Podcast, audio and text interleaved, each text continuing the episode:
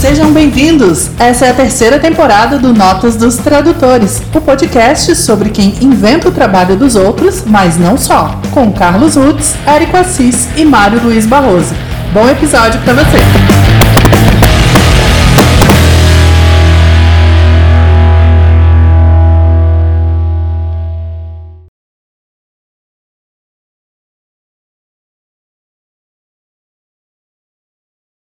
Olá, eu sou Carlos Rutz.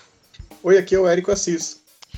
Eu sou Mário Luiz Barroso e você está ouvindo o Notas dos Tradutores. Alguém sabe que número é esse episódio? Eu não tenho uma ideia, mas a gente está na Nossa. terceira temporada, né? 10.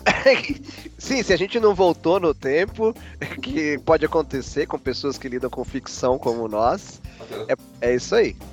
A nossa linha do tempo se dobra muito facilmente, mas nas condições normais de temperatura e pressão, esse é o décimo episódio da terceira temporada. Então, Nota aos Tradutores é um podcast sobre tradução, tradutores e traduzir.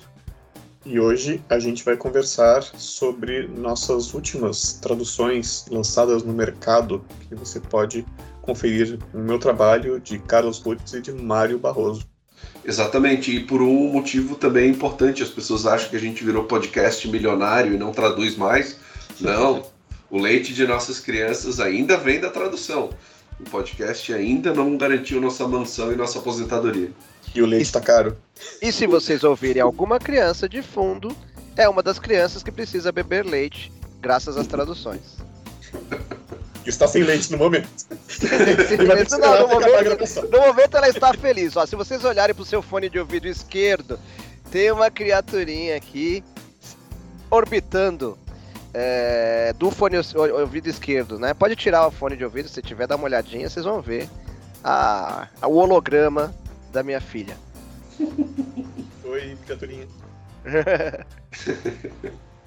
Eu Sou. sei que o, Carlão teve um lançamento muito legal agora, recente, né? Pela uma editora, começa com Dark, termina com Side. É esse que ele vai falar. É esse, é Mas- esse, esse. Convidou.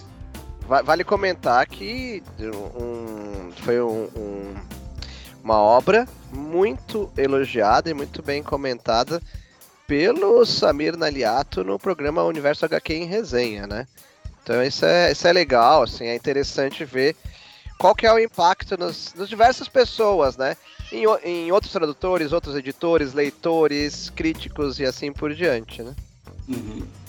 É, a gente tá falando do Ed Game, que é do Harold Chester e do Eric Powell. Foi lançado pela Darkside ah, no mês passado. E é uma obra de true crime, que é a biografia desse criminoso, que deu bastante. Como é que é? Alimentou bastante os autores de ficção, porque dele saíram Psicose, o Massacre da Serra Elétrica, saiu um dos vilões do, do Hannibal, do Silêncio dos Inocentes. Então foram crimes tão absurdos que alimentaram bastante a, imaginação dos, dos escritores. E foi é meu Ed primeiro. Gein mesmo? Desculpa. É Ed Hã? Gein e Ed Gein? Então, é, nos Estados Unidos eles têm essa dificuldade com pronúncia do alemão, né? Então, nos, por exemplo, nos filmes, eles falam Ed Gein mesmo, como, como a gente lê em português, praticamente, né? Ah, mas se eles fossem levar o alemão a sério, seria Gein, né? Uhum. Mas eles têm, por exemplo, se a gente for ver ah, americanos falando, a própria pronúncia, pronúncia do Einstein tem variações. Hum, Então eles erram a pronúncia do estrangeiro. Erram, não estão se importando muito. Né? Sim. Tem essa- Bom, e é um contexto também quase rural ali, né? A gente vai explicar agora, né? Aham, aham. Até num, num momento que ele é interrogado pelo FBI, eles perguntam qual é a pronúncia do sobrenome. Aí ele falou assim: Ah, já ouvi falar Guy, mas a gente sempre falou gay mesmo. Né, Então tem, tem, isso é, é mencionado. o, e foi meu primeiro contato com o True Crime, né? Até agora a gente só tinha ajudado a solucionar os crimes cometidos pelo Charada, pelo Coringa, pela Mulher Gato, pelo Lex Luthor. Pela primeira vez lidei com um criminoso da vida real, assim. E foi muito legal, assim, muito legal. Uh, foi a primeira vez que eu recebi de um editor uma bula de tipo assim, o que fazer, o que não fazer. Então, cara, pra gente é um é um alívio assim, porque várias coisas que se tu não recebe instrução nenhuma, tu parte do princípio que outro vai fazer do teu jeito, outro fica se perguntando se será que é assim, que essa editora quer que eu trabalhe ou não, e tu acaba importunando. E o Lielson Zene, que é o editor do, do livro, ele me mandou assim, ó, é uma obra assim, é, quero que tu cuide com isso, assim, e me mandou um, uma bula. Foi muito bom para começar a trabalhar. E, e foi bom trabalhar com ele também, porque quando eu entreguei o material antes mesmo de ler, ele me ligou e pediu feedback. Aonde que eu senti dificuldade, aonde que ele teria que ficar de olho, é, se eu tive que tomar alguma opção mais radical, alguma coisa assim. Então, falando da tradução, depois eu, eu, falo um pouco mais da história, mas falando da tradução em si, ele tem uma mãe uh, que é daquelas carolas de igreja, bem é, obcecada, doentia, assim, e ela fala usando citação bíblica o tempo todo. Então, quando ela vai dar uma, eh, vai dar uma bronca nas crianças, ela vem com um versículo sobre castigo, etc e tal. Então, isso não estava descrito na obra, aí eu feeling, né? De tipo, ah, observei, vai pesquisar porque isso aqui tá com toda a cara que é bíblico. E aí, depois que tu pegou a primeira, tu já sabe que toda vez que ela não tá falando como caipira, ela automaticamente está fazendo citação bíblica e aí fica claro para que lado as coisas estão indo, assim. Então essa é, foi uma coisa. Yeah. Perdão, perdão atropelar, mas só para não, não ficar muito afastado, uhum. é, você pode dar uma aprofundada no, nesse falar da zona rural e do caipira, porque você teve uma boa conversa com o teu editor sobre isso, né? Sim, a, a conversa eu tive depois que estava pronto, mas como era uma obra de true crime e o próprio autor no original não botou, por exemplo, o, o equivalente ao Chico Bento, ele não usou no original falas extremamente uh, carregadas, do que seria o, o, a população daquele vilarejo, eu também não fiz, não fiz isso em português. Eu não descaracterizei o que era. Uh, porque eu acho que se ele fosse fazer aquilo, uh, algumas coisas talvez ficassem caricatas. E eu acho que esse caricato ia esbarrar muito uh, naquela história de chamar atenção para onde não é onde a atenção do livro tem que estar. Então a atenção tem que estar no crime e não nas falas caricatas das pessoas, porque ah, mas poderia ter sido uma representação real de como as pessoas falam. Ele não vai ter isso exatamente, porque ele não estava naquela cidade, naquela década, naquele local. Então isso já não teria a mesma precisão. O que eu escolhi uh, ah, para fazer a, a localização foi quando aparece um personagem muito externo. Então, por exemplo, o coveiro do cemitério, uh, ou um funcionário da fazenda, ou uma outra criança jogando bolinha de gude. Esses personagens mais periféricos eu dei um pouquinho mais carregado. Porque acontece? No caso do personagem principal, tem as gravações da voz dele no FBI, tem a transcrição das fitas. Uh, se eu invento um jeito de falar que não tem nada a ver e um dia essas fitas saem, eu disse assim, da onde que ele tirou isso? E talvez isso também tenha a ver com a opção do autor em não ter feito, né? Não ter feito falas caricatas ou exageradas e coisas assim. E um outro aspecto que eu trabalhei, principalmente na fala do personagem principal, é que como ele tem um QI baixo, limítrofe, uh, naturalmente o vocabulário dele também é limitado. Então, às vezes, ele tem dificuldade de completar um raciocínio, e aí os policiais ou as pessoas que estão em volta completam a frase para ele usando a palavra que ele não sabe dizer o que, que é. Então, por exemplo, quando ele vai descrever o ato sexual, ele não sabe o nome das coisas ele fala assim: ah, quando o meu negócio fica. Daí o cara fala: ereção. É, isso. E aí, ah, e quando chega na hora de. Ah, ejacular. É, isso, ejacular. Ele não sabe o nome das coisas. Então ele vai descrevendo. Então eu coloquei alguns cacuetes nele. Que é. Se é uma, uma frase afirmativa, ele sim. Sim, foi isso que eu vi, sim. Tem a repetição. Não, não foi isso que eu vi, não. Então ele usa essa repetição do sim e não o tempo todo por essa carência de vocabulário e por estar tá tentando sempre provar um ponto. Não, lá eu não fui, não. Sim, isso eu vi sim. Então ele repete isso o tempo todo para tentar se provar. Assim. Isso é uma coisa que não tinha no original, que eu usei para uh, é, deixar no português claro que o vocabulário dele era bem baixo e que ele tinha dificuldade de elaborar um, raciocínio mais complexo, né? Então essas foram com relação à tradução, esses foram os pontos assim. Uma das coisas também que eu tive cuidado é de pegar as citações bíblicas da mesma versão da Bíblia. Porque tem inúmeras versões e às vezes o vocabulário precisava. Por exemplo, eu tive que procurar uma versão da Bíblia que usasse meretriz. Porque algumas versões não usam essas palavras. Usam. É, tipo, mulher solta, usam, outras expressões que eu não lembro o que, que era, que não caberia no vocabulário fora da citação bíblica. Então eu precisava de alguma coisa que funcionasse dos dois jeitos, tanto na citação bíblica quanto das pessoas conversando naturalmente fora, né? Que ele, por exemplo, quando ele quer ofender uma mulher, ele usa essa a palavra que ele aprendeu na Bíblia. Então o, o meretriz está naquele ponto, é ofensivo e estava escrito na Bíblia. Então é, é, a minha opção foi para que coubesse dos dois jeitos, assim. Muito bom. O, o, mas o, o teu editor, ele, ele te deu um, um, feedback concordando com isso, não foi? Sim, na conversa e ele falou que realmente é, ele achou que a, a, as opções tinham sido acertadas, assim. Ele, ele é, como é que é, assinou embaixo as opções que eu tomei, assim.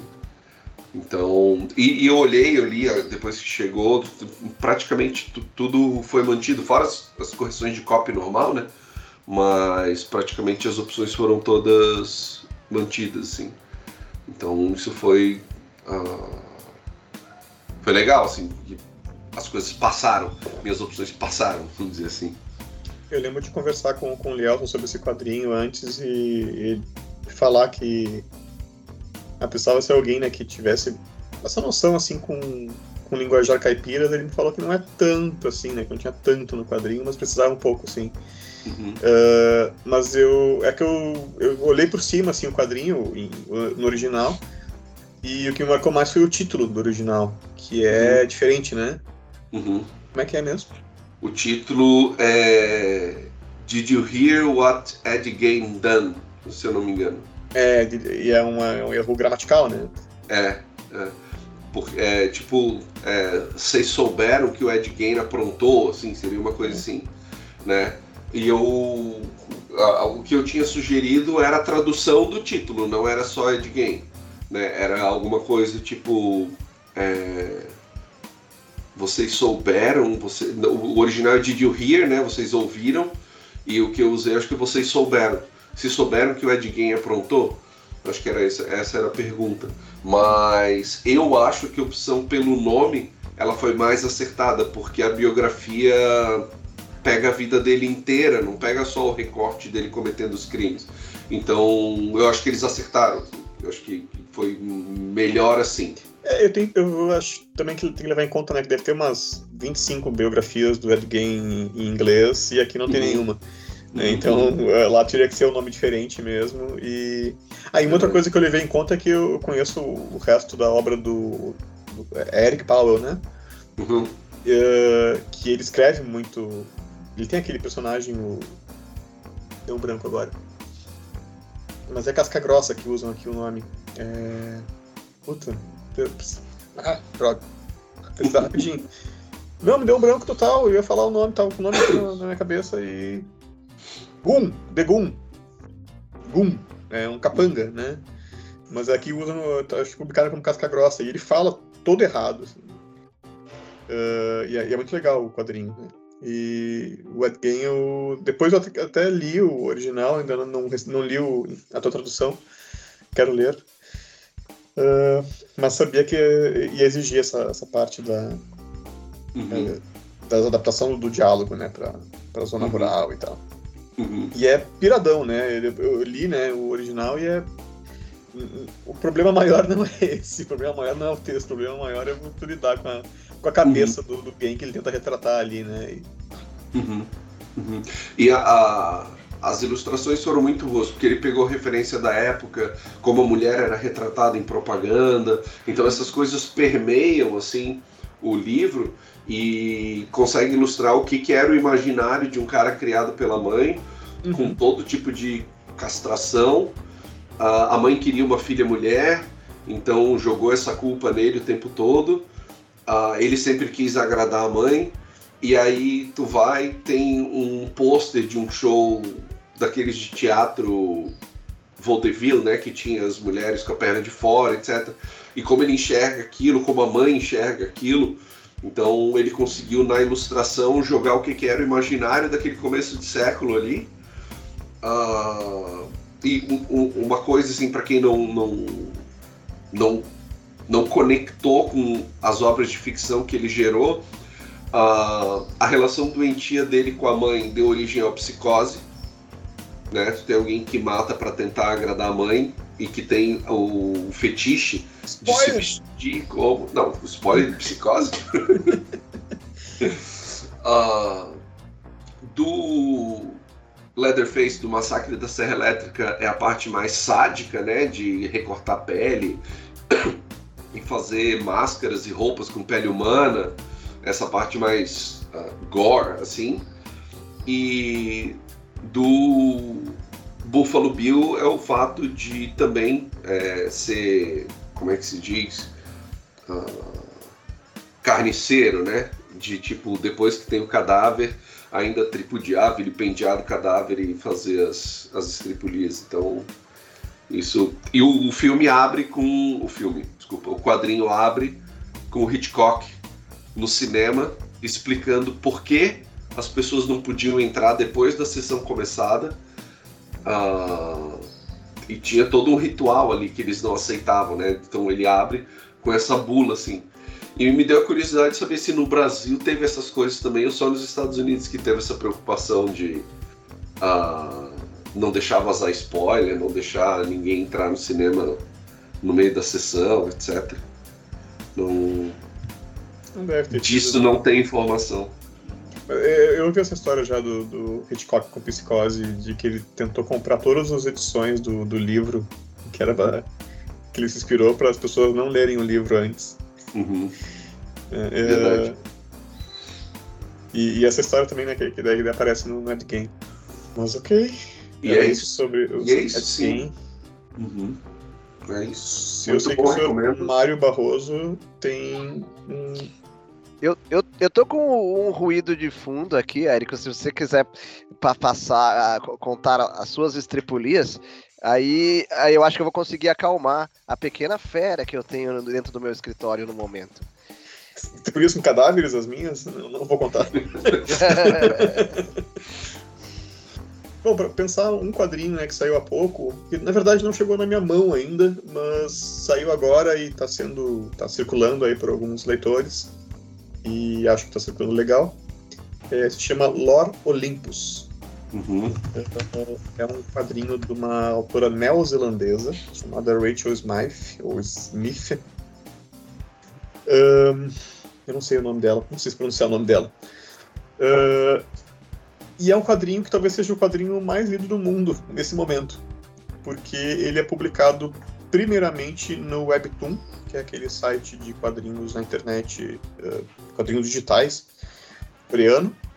Uh, e é o quadrinho mais acessado lá, e quando é o quadrinho mais acessado do Webtoon, quer dizer que ele tem 3 milhões, se não me engano, de seguidores.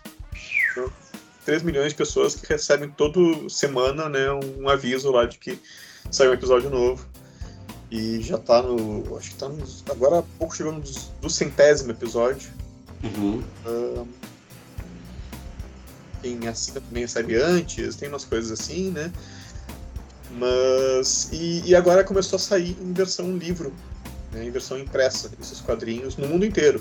É, saiu no final do ano passado, saiu nos Estados Unidos Uhum. e, e outros países em língua inglesa, né? E saiu agora aqui no Brasil. Deve sair os próximos volumes em breve. Tá, tá saindo também em inglês, né? Bem avançado. Já tá, já tá em prevendo o terceiro, se eu não me engano, Uhum. no, original. E, enfim, é, o que, que é Lore Olympus? É uma história baseada no, no rapto de Perséfone, da mitologia grega, o sequestro de Perséfone, o estupro de Perséfone também, né, se fala. Que é uma das histórias principais, assim, da, da mitologia grega, né, que essa deusinha da... que ela é meio que ela é meio responsável pela primavera. Né? Ela é raptada ah, pelo Hades, que comanda o, ídolo do submundo. E, bom, não vou dar spoiler de dois mil anos agora do que acontece, né? Ah, mas enfim, é uma versão atualizada, uma versão seriado da, da CW, ah, de, de como seria né, nos dias de hoje, assim, o, como se, fosse, se eles fossem adolescentes hoje.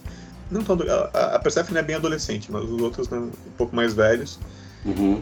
Ahn, e o que, acho que o que mais conquista assim, o- os leitores nos quadrinhos é o desenho, a ilustração, a cor, a capacidade fantástica assim, da, da Rachel de,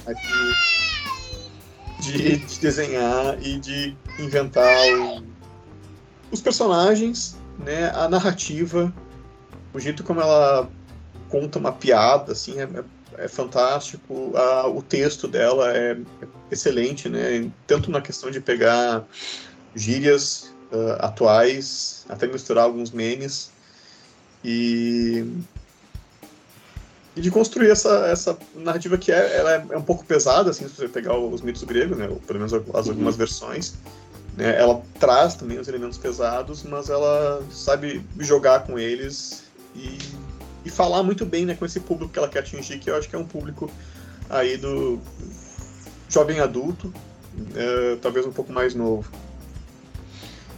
É, tem um jogo muito legal ali que para mim, né, que, que gosta dessa coisa da, do- da linguagem de quadrinhos, de como o quadrinho foi convertido de webtoon, né, dessa versão que se você acessa né, o quadrinho na, pela internet, ele é feito para ser lido na vertical. Uhum. Uh, você vai passando a barra de rolagem, né, e vai passando de quadrinho para quadrinho. E daí no impresso ele foi formatado como se fosse um quadrinho mais comum, né? Você vai da esquerda para direita, depois a, lê a faixa de baixo, depois lê a, a faixa Uhum. de baixo. Mas isso não foi feito de qualquer jeito, sabe? Não colocaram assim o não jogaram ali os quadrinhos num, num grid de nove quadros, nem, nem de Uhum. seis. Né, eles ah, souberam organizar a página de acordo com o ritmo da, da história. Ah, eu não sei se foi a própria autora que fez isso. É, Certamente ela teve participação, mas não sei se foi só ela Uhum. essa adaptação, até porque ela não parou de fazer o próprio quadrinho, né? Que deve dar bastante trabalho todo dia. Ah, toda semana, né? Com episódios novos. E, e ficou muito legal essa, essa, essa adaptação. E na parte de tradução em si, o... assim que me passaram o trabalho, ah, aliás, foi lançado pela Suma das Letras, né, que é um selo da Companhia das Letras. Eles estão lançando agora um, um subselo, né, um selo do selo chamado Suma HQ. E foi o primeiro lançamento. Ah, assim que me passaram o trabalho, eu me senti meio impostor, assim, assumindo. Eu sei que a gente fala, né, que tradutor pode fazer. Às vezes a gente fala, né, que tradutor pode fazer tudo, que a gente tem que encarnar o, o papel, digamos assim, tem que aceitar o, a, a proposta ali e, e fazer né, o papel do escritor, né, fazer o papel do autor original, da autora no caso, uh, e respeitar ela e fazer o melhor possível né, dentro das possibilidades. É- até com umas conversas com outras uh, pessoas, né, eu tenho até discu- pensado melhor nisso, né, se a gente consegue mesmo fazer tudo, se às vezes não é melhor a gente pensar que não, esse aqui deveria ser um tradutor com habilidade tal, né, não deveria ser um tradutor com, uma, com um perfil X. E quando recebi o Loro Olympus, né, sabendo do, do público, sabendo da história, sabendo do linguajar, eu pensei, porra, eu sou um, um velho de 40 anos, né, traduzindo um quadrinho para jovem adulto, cheio de gíria, cheio de meme. É, eu conheço as gírias, conheço os memes. eu, eu acompanho, eu não sou tão, tão por fora assim, mas será que é para mim isso daqui, né? Será que eu, será que eu não devia sugerir, olha, será que não é melhor vocês procurarem alguém mais mais ligado nesse universo? Eu não cheguei a falar isso, né? Eu uhum. vou encarar. E deu trabalho nesse sentido, assim, de pesquisar, né? De pensar como é que fala, né? Um jovem hoje, uh, como é que a gente acaba encontrando no, no próprio Twitter, né? Dos próprios fãs de Lore Olympus, tem, aliás, Lore Olympus tem bastante fã no Brasil antes do, do quadrinho ser lançado aqui, né, e você acaba descobrindo assim uns jeitos de construir as frases, não só palavras específicas, né, não só gírias específicas, mas jeito de construir as frases que uh, eu acabei pegando e tentando puxar para o texto. Às vezes parece meio impostor mesmo, e, e eu acho que é, eu estou sendo. Então, tradutor é impostor, né, talvez. Eu, acho uh, eu, tô, eu tô impostando mesmo ao tentar puxar essas coisas, eu tô sendo o tiozão, tentando falar que nem a, a, a juventude. Mas, enfim, depois É nossa entreguei... obrigação, né, Érico? Não, com certeza é nossa obrigação, mas. É, com certeza é nossa obrigação, com certeza é nossa tarefa, né? Ser o melhor possível interpretando o que o outro autor fez. Mas será que a gente dá conta sempre, sabe? Essa que é, essa que é a dúvida. Não, mas a gente tem que tentar, assim. É, é, muitas vezes a gente não dá conta. Assim, eu falo Sim. por mim, não vou nem analisar qualquer outro tradutor. Eu sei que, olhando para trás no que eu já fiz, várias vezes eu não dei conta, várias vezes eu é, poderia ter feito melhor. Mas a gente tem a obrigação de tentar, de dar o melhor. E você foi, você pesquisou, é, é, até é, um parênteses, né? Que formas de construir frases ou palavras novas você encontrou, assim, como novidade, que te lembra agora, sem ter que abrir a obra, e uhum. você inseriu, na, inseriu nessa, nesse Lore Olympus? Pois é, eu tô tentando lembrar aqui de coisas, mas é, é uma. Não é um. Às vezes não é um momento específico, às vezes é o clima assim, geral da obra que você tem que pensar, né, que seja sempre no, nesse mesmo nível a, a, as frases. Uh, uma coisa, ah, bom, tem uma coisa até que já me comentaram no, em alguma rede uh, que eu usei mamacita.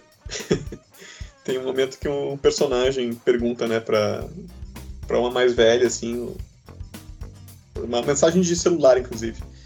Né, ele vai trocando assim, ele pergunta: "O que foi, mamacita?" E agora Deixa eu ver aqui o, o original disso. E até gerou uma, uma, discussão assim, será que pode usar mamacita? Será que pode falar esse tipo de coisa? Não, mas eu acho que eu já botei o, o impulso falando papito, tipo supla. acho que eu já fiz. É. Já, já fiz dessas também. Mas a, o mais legal é o seguinte, o supla, em entrevistas, contou que esse papito dele veio dos amigos deles latinos de quando ele morou nos Estados Unidos. Sim, sim, sim. Então a fonte é exatamente a mesma, as coisas não são por acaso. Uhum. Isso prova que a pesquisa foi, foi bem direcionada. Uhum. Porque assim, nem sempre a gente acerta no, na mosca, mas muitas vezes a gente acerta no alvo. O duro é quando a gente erra o alvo. Sim, entendeu? Sim. Então, assim, é, eu, eu acho, assim, é porque nós não somos máquinas, nós não vamos acertar na mosca o tempo todo. Mas, sei lá, imaginando um jogo de dardo, a gente vai acertando nas outras circunferências ali em torno da, da mosca, né, que né, pertencente ao alvo. É, a gente vai errar ou por é, não encontrar uma fonte que nem mesmo nos agrade, e aí a gente erra sabendo que poderia ser melhor, mas não temos o prazo nos impede de ser melhor ainda, né? O ideal seria assim, cada um pegar uma obra e ficar um ano inteiro nessa obra, lambendo a cria e tal.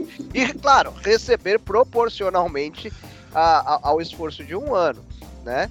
Mas é, a gente vai tentar, o prazo vai espremer de um lado, nossas limitações pessoais de outro e as limitações de pesquisa de outro.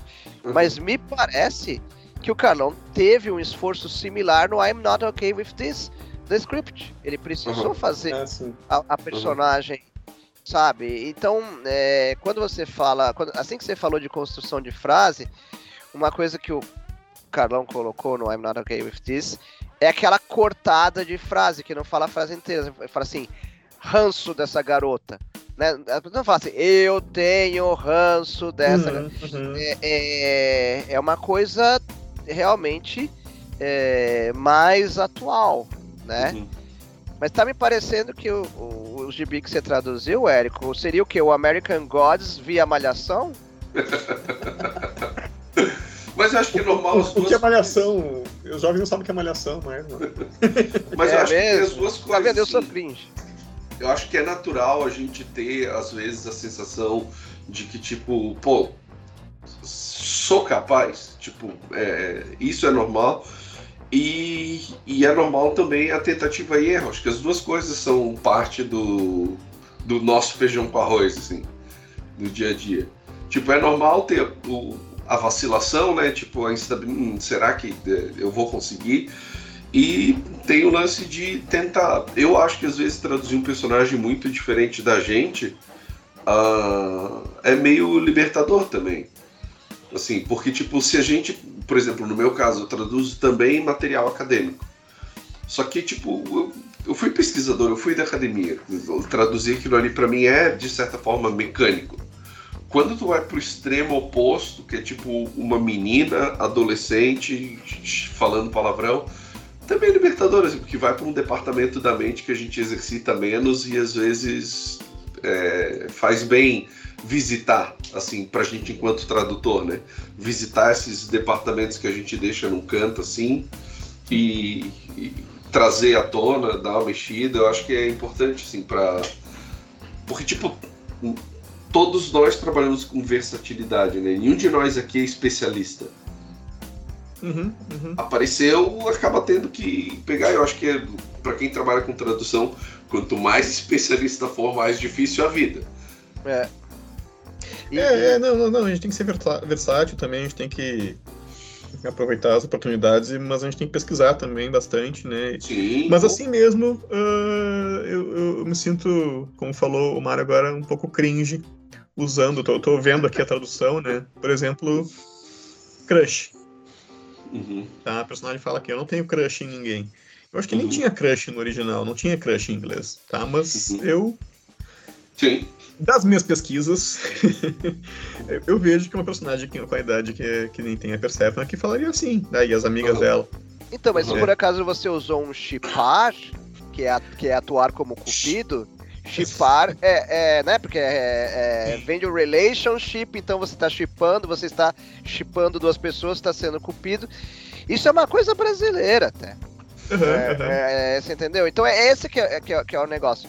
É, é, é um estrangeirismo, uhum. né? Parte de um estrangeirismo. É, é relativamente atual. Também não nasceu ontem e não nasceu em 2022.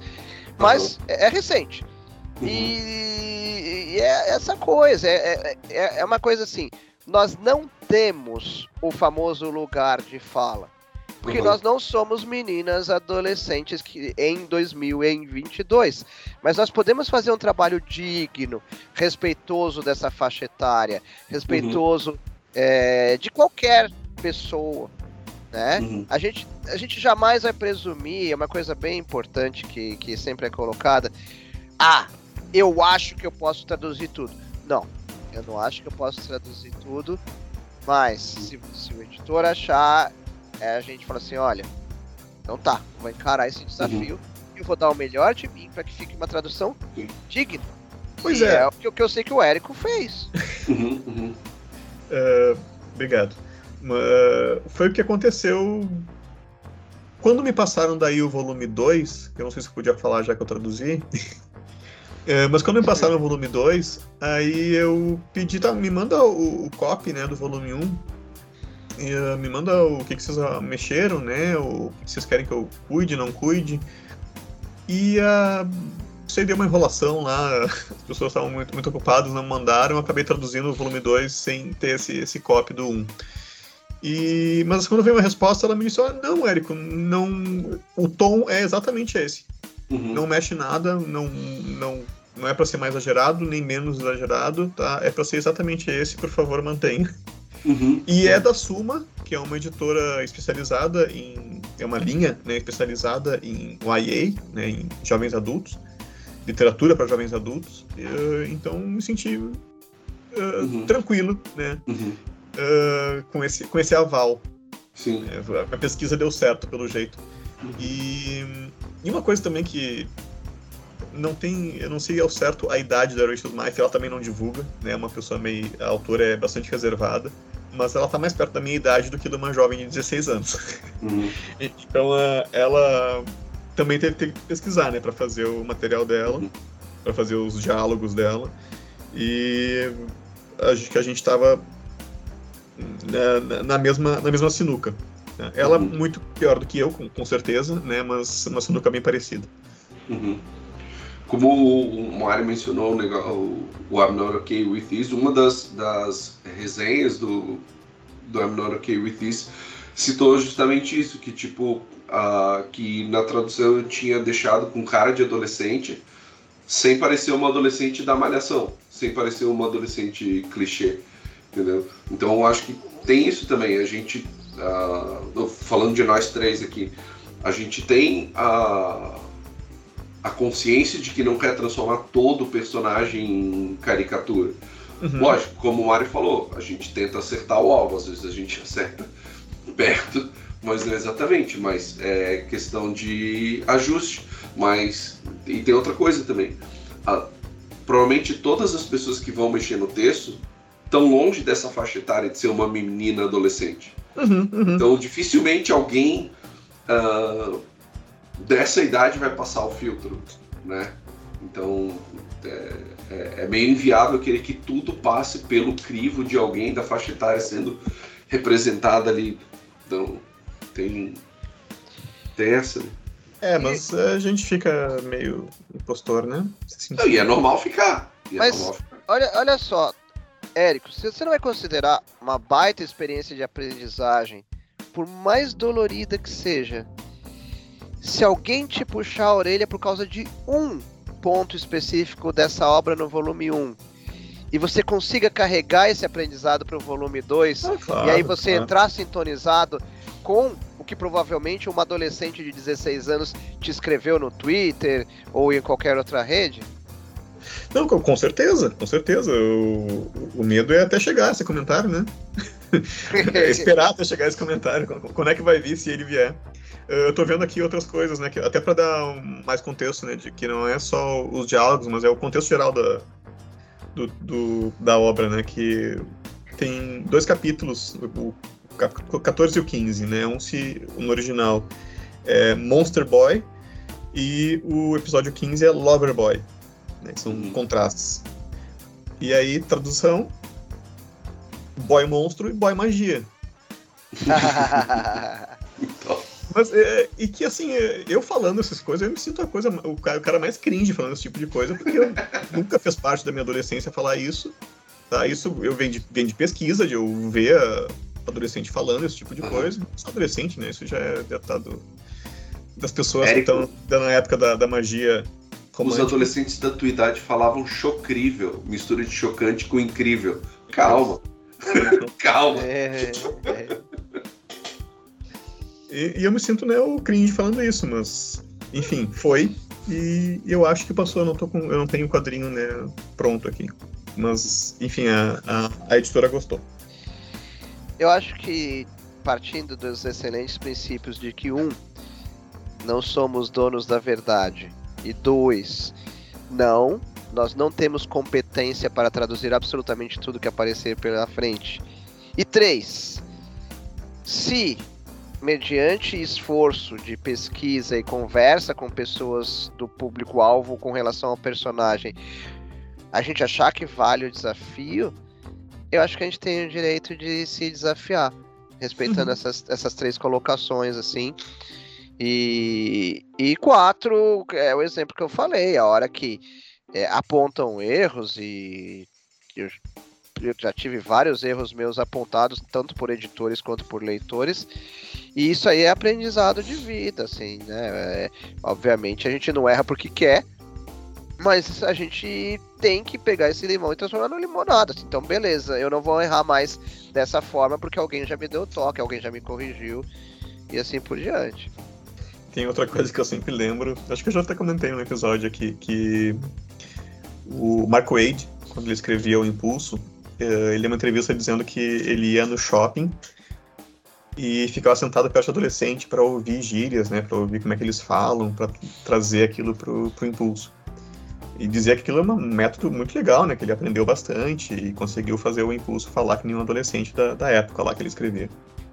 E aí alguém comentou, eu achei legal também, né, porque eu li depois alguém comentou, né, mas que coisa meio pedófilo, né, ficar na voz de adolescente. Stalker de adolescente. É laboratório. Oi? Laboratório que chama. É, é, aí eu fiquei me sentindo meio mais cringe ainda, né? De ficar pesquisando o Twitter. Do... Agora não, não, não fui em shopping fazer isso, tá? Stalker de Twitter. É, stalker de Twitter de adolescente, pra ver como é que eles falam. O, o... Mas enfim, é isso do Loro Olympus. Tô curioso. Tá à, à venda aí na- nas livrarias. Em breve deve anunciar o volume 2. Muito bom.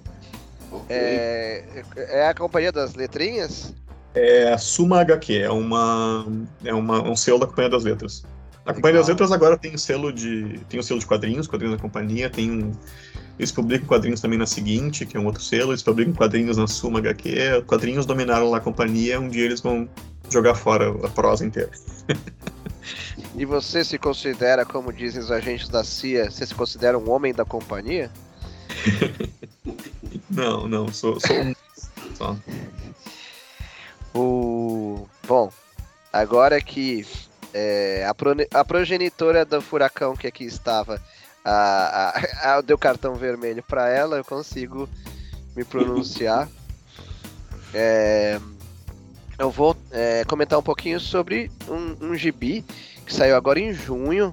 É uma história fechada e é incrível que, é, assim, com, com muita alegria, tô me, me tornando um, um para-raio da, da AWA, editora do Axel Alonso, porque tirando o indicado para o Eisner que o, o Érico traduziu, né?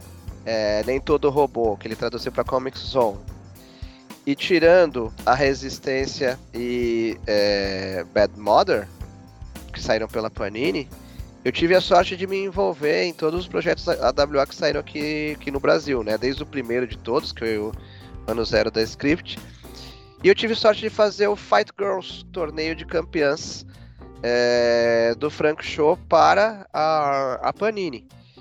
E foi uma alegria muito grande, assim, eu fico feliz, assim, eu, eu, eu gosto da, da AWA enquanto editora, enquanto proposta, porque ela é uma editora que ela é centrada muito nos roteiristas e depois eles trazem excelentes desenhistas, mas para colocar esses roteiros aí é, que tendem, né, já com o pé visando seriados e filmes, porque essa é a proposta da WA, é dar mais dinheiro para os criadores.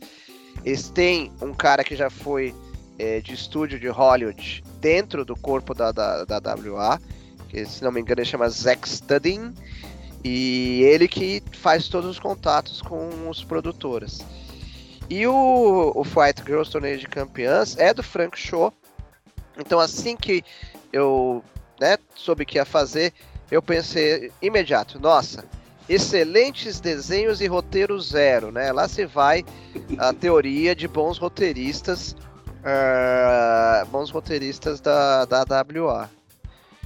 Só que assim, eu tomei uma rasteira e caí sentado nesse meu pensamento de uma forma tão feliz que eu posso dizer assim que o torneio de campeãs, Fight Girls, é, que saiu pela Panini, ele é uma tremenda sessão da tarde. Ele é um gibi que é, não tem moral da história, ele não é filosófico e ideológico, ele não vai mudar nem o destino da humanidade, nem a história dos quadrinhos, mas ele é um gibi divertidíssimo. E quem curte pegar o gibi, se não, hoje eu quero relaxar, eu quero curtir. Eu não quero, sei lá, tô com preguiça é, de ficar refletindo sobre, sei lá, as segundas intenções e as mensagens subliminares que possa ter em determinado balão.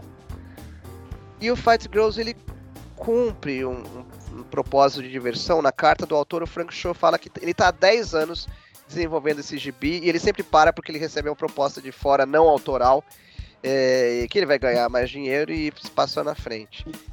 E ele partiu de um desenho, a partir do desenho ele extrapolou para esse torneio de 10 campeãs que vão competir, num, tipo num no limite, mas com direito a, a, a, lutas sangrentas, confrontos sangrentos e situações sangrentas é, para ser a nova rainha da galáxia. Porque a rainha da galáxia, é, por um motivo de spoiler que eu não vou contar, mas ela simplesmente ela é afastada e encontram nos anais é, históricos da, da, da, das leis galácticas que uma forma de se substituir a rainha, é, que possa gerar herdeiros para o rei, é esse torneio de campeãs. E dez exímias atletas vindas de todos os cantos da galáxia competem entre si nos ambientes mais inóspitos possíveis ambiente de deserto, ambiente de mar, ambiente de selva, e é, com direito a, a, a, confrontos, né, luta corpo a corpo, para se tornarem essa, essa rainha. Então, assim, é o Frank Show. É claro, assim, é, o problema é que eu, topei com muita gente, né, quando eu mencionei no Instagram e no Facebook que eu, em junho, que eu tinha publicado, que o pessoal, ah, Frank Show, etc. Então as pessoas não conseguem separar o CPF do CNPJ, não conseguem separar a pessoa física é, da pessoa jurídica. A pessoa tem pé atrás, porque pelo jeito que ele desenha, etc, etc. É um gibi muito bem desenhado, com uma tremenda história, e que, em termos de tradução, foi o gibi que pela primeira vez eu, precis, eu precisei pedir permissão é, para a editora, né, para Panini, para eu é, romper um pouquinho o padrão de grafia dos números. É, que é, né, é, porque tem, tem a, a preferência de, olha, sei lá, pelo menos até 15 você escreve 1, UM, você não escreve numeral 1. É, 100, você escreve CEM. Mas assim, 21, aí você põe o número 21, 22, 33, 1034, aí você escreve o número, né? Uhum. É, mas é um pedido, é o padrão, né? É uma espécie de do manual eh, de redação escrever na, na forma é, discursiva ali e não na forma de numerais. Acontece que tem uma série de situações, porque primeiro, as atletas são numeradas. Segundo, tem drones, câmeras que filmam e esses drones, câmeras são numerados. E, os, e no original, na WA, os números são ap apresentados na forma de numerais não na forma de números escritos, como é o padrão Panini. Então eu precisei pedir uma autorização para romper o padrão. Eu falei assim: olha, é, o balão fica muito mais limpo, fica muito mais compreensível na primeira leitura se o número for na forma de numeral. Se eu escrever por extenso, extenso número primeiro, o balão vai estourar, todos os balões vão estourar e vai ficar incompreensível. Eu, eu, eu pedi autorização para que eu tentasse fazer o leitor entender na primeira olhada do que estava sendo falado. E, e graciosamente me, me, concederam essa autorização para fugir do padrão. E, e, eu cheguei a ver né, a versão digital e, e ficou bem bonitinho, assim, assim vis, é, esteticamente, visualmente, né, quase na parte artística de design ficou bem bonitinho esse resultado. Então, é o que eu posso é, falar sobre é, diferenças de, de tradução. Além de ter tido o prazer de pegar um quadrinho do zero e de trabalhar com ambientes fictícios, porque eu pude traduzir o nome dos planetas e das, das localidades. Eu não fui obrigado uh, a engolir nomes é, de locais da, em inglês, principalmente. Ah, porque é assim e tem que ser assim e tal. Então é, é muito legal poder batizar em português o nome dos planetas e das instituições e, e, e das regiões e, e, assim por diante. É, é, isso, são 148 páginas, um gibi divertidíssimo, com começo, meio e fim. Né? Para quem não gosta de continuação, é, foi legal. Eu li em inglês, uh, não recebi ainda a versão em português. É um bem divertido mesmo. Né? E eu gosto do, do Frank Show, apesar de todas as, as críticas que fazem ao, ao, jeito como ele desenha as mulheres, né? E, sei lá, não ser boa pessoa, talvez. É. Mas, assim, eu não, não, me surpreendo assim, com ele escrever bem, porque eu, eu... O Frank Show ele começou como desenhista de tira, né? fazia tira para jornal, uhum. na Liberty Medals. E eu conheci ele pela Liberty Medals e ele já escrevia. Era muito engraçado, muito, muito engraçado né, o texto dele. E o desenho sempre foi excelente também. Né, mas ele já, já escrevia bem e depois que eu acabei acompanhando o Frank Cho, desenhista, só desenhista do Bendis ou de outros caras aí. Né, e achei até estranho. E é legal ver ele escrevendo de novo. Ele não é o Alan Moore, né? Não é, não é nada disso, mas é, é, é, legal ver como ele consegue adaptar o, a narrativa dele, né? Não, ele não está servindo a ninguém, ele está construindo a história ali, está contando a história com, com a imagem e com o texto, e conta muito bem com a imagem. Né? E, e, é uma história bem divertida mesmo. Torneio de campeãs, então. Ficou o torneio de, de campeãs. Não, mas Fight Girls com o subtítulo Torneio de Campeãs. Ah, Fight Girls. Tá. E, e, e o que eu preciso ressaltar é o seguinte: tem uma trama lógica com começo, meio e fim. Tem diálogos excelentes. Né? Porque às vezes ah, o cara sabe contar uma boa história, mas não sabe é, fazer diálogo. Tem diálogo, diálogos muito bons. E tem também é, uma crítica muito interessante ao mundo atual. É, uma crítica meio ácida, embutida na história, estilo Dark Mirror. É, que, Black Mirror. É, é, que, né, é, não sei se ainda tá na Netflix, que a Netflix andou perdendo alguns seriados, mas é Black Mirror, né? Uhum. Black Mirror.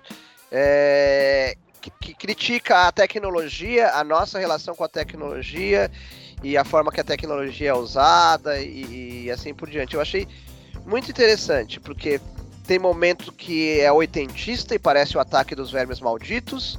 É, tem momento que parece aqueles clássicos filmes é, como o do Van Damme, tem um em inglês que chama The Quest, eu nunca lembro o nome de, desse filme, The Quest, mas que é, pessoas de vários lugares vão tentar competir pelo prêmio máximo. É, lembra Desa muito. Desafio Mortal. Desafio Mortal do Van Damme. E lembra Gincata, O Jogo da Morte, um filme de 1985, que é, é protagonizado por um campeão de ginástica olímpica americana daquela época, o Kurt Thomas, se eu não, se eu não, se eu não me engano. Ele é muito parecido com o Gincata, O Jogo da Morte, sim. Porque é uma competição, mas você pode morrer nessa competição. Então, é, a alma, a essência é a alma gêmea aí desse, é, de, desse filme também. Para os é. jovens, a referência mais próxima é Jogos, jogos Vorazes, né? Não é. Não é. É, é outra tônica. É, é, é outra tônica. Eu assisti Jogos Vorazes, mas realmente não. Não é. Os Jogos Vorazes tem uma questão de, de luta pela sobrevivência ali, de é, e, e, não é não é luta pela sobrevivência, é uma luta pelo poder, sabe? Você não tá lutando para salvar a tua comunidade, a tua tribo, a tua ah, região. É, você tá batalhando pelo, pelo poder. E aí o Jinkata, ele não chega a ser uma batalha pelo poder, mas o, o formato, né, para quem fez é, educação física como eu, o esquema da competição, a organização da competição é muito similar ao, ao Gincata, o, o Jogo da Morte, que sim, é um filme classe Z, mas que eu adoro. Eu senti, assim, um tom de jogos. Sei, o, o, objetivo ali é, é, diferente, né? Mas é, é, é, violento, né? O torneio de campeãs. É explícito, né? É, é bem... É explícito. Pesado, assim, o que acontece com as meninas, né? Sim, sim. É... Uh, e nesse sentido que me lembrou, talvez, os Jogos Vorazes também. É, é, é, meio tarantinesca a forma que ele mostra, né? o que acontece com, com, com, os personagens, né? Sim. É, é, é, inter, interessante isso. Mas você tem razão, né? Nesse sentido, lembra bastante o, o, os Jogos Vorazes. Né? Mas, mas, mas, é isso, assim, o, o meu desafio realmente foi até perceber que tinha uma coisa me incomodando. Que era. Eu não sabia o que, que era. Quando eu terminei o segundo capítulo de 5, eu percebi. Esses números estão me incomodando profundamente. E eu preciso de uma solução limpa e de compreensão rápida. Porque é, é, é uma narração ligeira, né? Tudo acontece muito rápido ali. Então, é, eu precisava que o leitor tivesse essa oportunidade de fazer essa, leitura, é, essa leitura né, sem obstáculos, sem o freio de mão puxado. E desses batismos, Mário, alguma coisa uh, mais a se destacar desses batismos de planetas e instituições, algo que deu muito trabalho ou que tu acha que gerou uma solução interessante? Na verdade, tem uma que, que gerou, gerou uma solução simples e que eu fiz uma aposta que era ou é, não vai ser mostrado nada e não vai fazer a menor diferença, ou vai ser mostrado e eu vou me agradecer por ter batizado assim, de uma forma literal. E tem um, uma competidora de um planeta minerador que chama. É, acho que. Eu não vou lembrar o nome em inglês, mas é algo como Deep Mine. E eu traduzi literalmente como Mina Profunda. Uhum. E, e depois, nos capítulos seguintes, ficou caracterizado que. Não que eu não pudesse voltar atrás, né? Mas é, a gente chuta na direção certa. É, realmente é um planeta de minério, a mineração é profunda no núcleo planetário, etc, etc. Então tudo isso ajuda demais o, o leitor. Porque assim, eu poderia deixar é, Deep Mind? Poderia. O editor aceitaria? Muito possivelmente aceitaria. Porque tem todo um clima ali que, que permite. Mas o que ajuda o leitor você traduzir um nome, principalmente um nome geográfico, ou de uma, de uma instituição. Ah, porque tra traduzir nome de instituições? Que tal traduzir para que as pessoas saibam para que serve essa instituição? Né? Uhum. Isso é uma mineradora, é uma videolocadora nos anos 90, é, é, é, o que? Isso aqui que está em inglês, né? Então, é, isso foi uma tradução super simples. Eu não demorei, mas eu tenho o costume, aí quem estiver ouvindo pode chamar de mau costume, pode chamar de bom costume, de fazer um chute direcionado na tradução em português e depois voltar para ver, é, ver se a, a, o roteiro permite que eu batize assim e assim por diante. Mas eu preciso tentar é, ajudar o leitor em todos os sentidos, né? Como o Carlão falou, levar para além do muro do condomínio, para que todo mundo que estiver lendo é, consiga entender o que o está acontecendo ali, uhum. né? E, e, só como curiosidade, também da WA para Panini eu traduzi, não vou falar sobre isso, mas só mencionar, eu traduzi o Moths, é, o Mariposas, né, seis, me seis meses para viver, que é continuação de A Resistência. E muita gente acaba não percebendo que o Morphs é, é continuação de, de A Resistência. E agora que tudo foi publicado, né? Para quem gosta de bastidores, o Fight Girls era é, um gibi que estava na lista da, da Script. A Script foi a primeira editora a lançar a WA aqui no Brasil. É, e eles pediram, e aí foi falado: esse gibi não pode é, não está disponível para vocês porque outra editora pegou. E tudo bem, e não se foi falado nisso, e agora a gente descobriu qual foi a editora, né? Foi a Panini. E o Moths, o Levi e a Hyperion iam pegar, é, porque estava liberado, mas aí a Panini fez um pedido, poxa, né, continuação da minha obra, será que você pode é, liberar, e aí o Levi rapidamente, gentilmente entrou em contato com a WA, não, libera pra Panini, a continuação da obra deles e tal. Então são, são dois gibis que o, é, o torneio de campeões, o Fight Girls, eu poderia ter traduzido pela Panini, mas a Panini não conseguiu, é, pela, pela script, mas a script não cons conseguiu pegar. E, pelo que o Levi falou, eu poderia ter traduzido o Moths, né, o Mariposa Seis Vezes para Viver, pela Hyperion. A Hyperion não conseguiu pegar, mas eles caíram no meu colo. Então é um efeito bumerangue aí, editorial, e não deixa de ser bastidores curiosos, né? É, esse, esse, negócio de. Porque tem, tem muitos sigilo envolvido, né? O do Fight Girls eu sei faz tempo que a script poderia pegar e que caía para outra editora. Mas existe um sigilo profissional que eu acho que é até interessante a gente sempre comentar, né? Às vezes a empolgação a gente chega, olha, você sabia que isso, vai no Twitter, vai não sei aonde. E, e, muitas vezes a melhor coisa que a gente pode fazer é calar a boca e só comentar sobre qualquer obra depois dela ter sido publicada, impressa e tá nas bancas, lojas e online. Mario é o fim do, do bumerangue agora, então. É. Tradutor bumerangue. Tradutor. Uh, recebe os bumerangues. É. Onde é. estiver. Receptador de bumerangues, né? Por favor, mandem para cá. E no mais, né, Érico, fica aqui os parabéns aí pelo é, Nem Todo Robô, porque afinal de contas não é todo dia que a gente tem uma obra que é indicada para o prêmio máximo dos quadrinhos, que é o Eisner, né? Vai se decidir agora por volta do dia 20 e 21 de julho, é isso? É, uh, mas eu não fui indicado. Mas você acha... É, eu acho meio burro eles indicaram a versão em inglês. Eu acho errado isso. Mas, enfim, eles não sabem ler português. Tá certo. Eu, não, mas eu acho legal, assim, a gente está associado a uma obra que tem um determinado impacto de, de alguma forma, né? Sim. Então eu acho que isso é, é importante, né? É, eu acho que não é só o, o, o, não são só os honorários que nos alegram, é isso que eu quero dizer. Sim, não, tá, tô brincando. É? E obrigado. Não, nem todo robô é, é, muito divertida mesmo. Eu espero que o Deodato e o Mark Russell ganhem pelo menos um prêmiozinho lá. Eles são indicados a dois. Legal. Você lembra as categorias?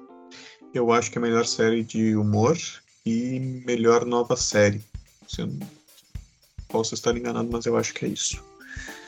Importante observar é, é, é do autor Mark Russell, é um autor que o Érico já vinha traduzindo, né? Ele fez também para Comic Zone a volta do Messias. A volta do Retorno do Messias. Retorno do Messias, isso. Hum. E deixa eu só conferir rapidinho aqui. É melhor nova série e melhor publicação para adolescentes, na verdade. Eu achei Legal, que era de humor. Vamos cruzar os dedos aí pelo Deodato e pelo Russell, então. O Deodato tá muito, muito contente, né? Porque ele disse que nunca foi. Ele disse que nunca foi indicado, eu achei estranho. Mas eu acho que nunca foi mesmo. E tá, tá, tá, torcendo que seja a chance dele ganhar, porque acho que depois não vai ter outra chance também. eu não sei, como ele é, ele é um incansável, eu acho que a chance sempre tá aí, né? E o que vocês estão traduzindo agora, gente? Dá, tem umas dicas aí pra gente se despedir do pessoal. Olha. Pra onde é que é... vocês vão, né? Aquela velha história. Ah, ah se for pra só pra onde é que vocês vão, eu tô indo me balançar entre os edifícios de Nova York. Olha que bonito. Com teias? Com teias, o meu, meio, meu meio de transporte preferido. Eu tô entregando nesse momento uh, uma história vintage de um personagem que usa prancha. Eu não posso falar mais. Este ser não pode falar? Este ser não pode responder. Tá certo. Uh, eu vou dar uma dica muito complicada. Eu estou indo para a Boreana, especialmente para Sibéria, para Siméria no momento. Sibéria, olha só. Não, mas para Siméria. Você está indo para Vai ter farra? Você vai para Siméria ou para Esbórnia? Esbórnia. vou esbornear na Siméria. Tá certo. Uh, e vou ficar bastante tempo lá na Era Boreana, aliás. Uau! Eu, eu, eu acho que é, como é que é? O, o deus Baco romano, apesar de ter vindo muito depois da Ciméria, ficaria com inveja. Digamos que eu estou num ônibus pra, pra Ciméria. É. é isso, senhores. É isso.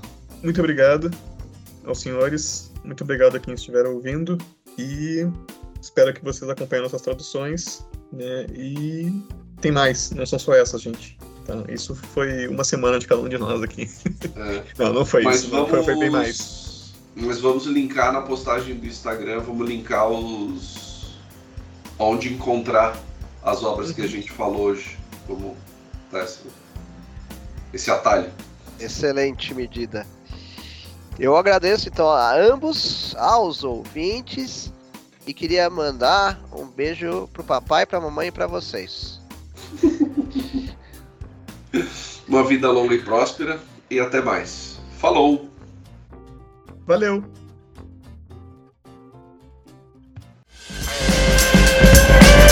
Esse foi mais um episódio do Notas dos Tradutores. Acompanhe nossas redes para mais informações: Twitter, Instagram e Facebook, além do seu agregador de podcasts preferido. Obrigada por nos acompanhar. Valeu!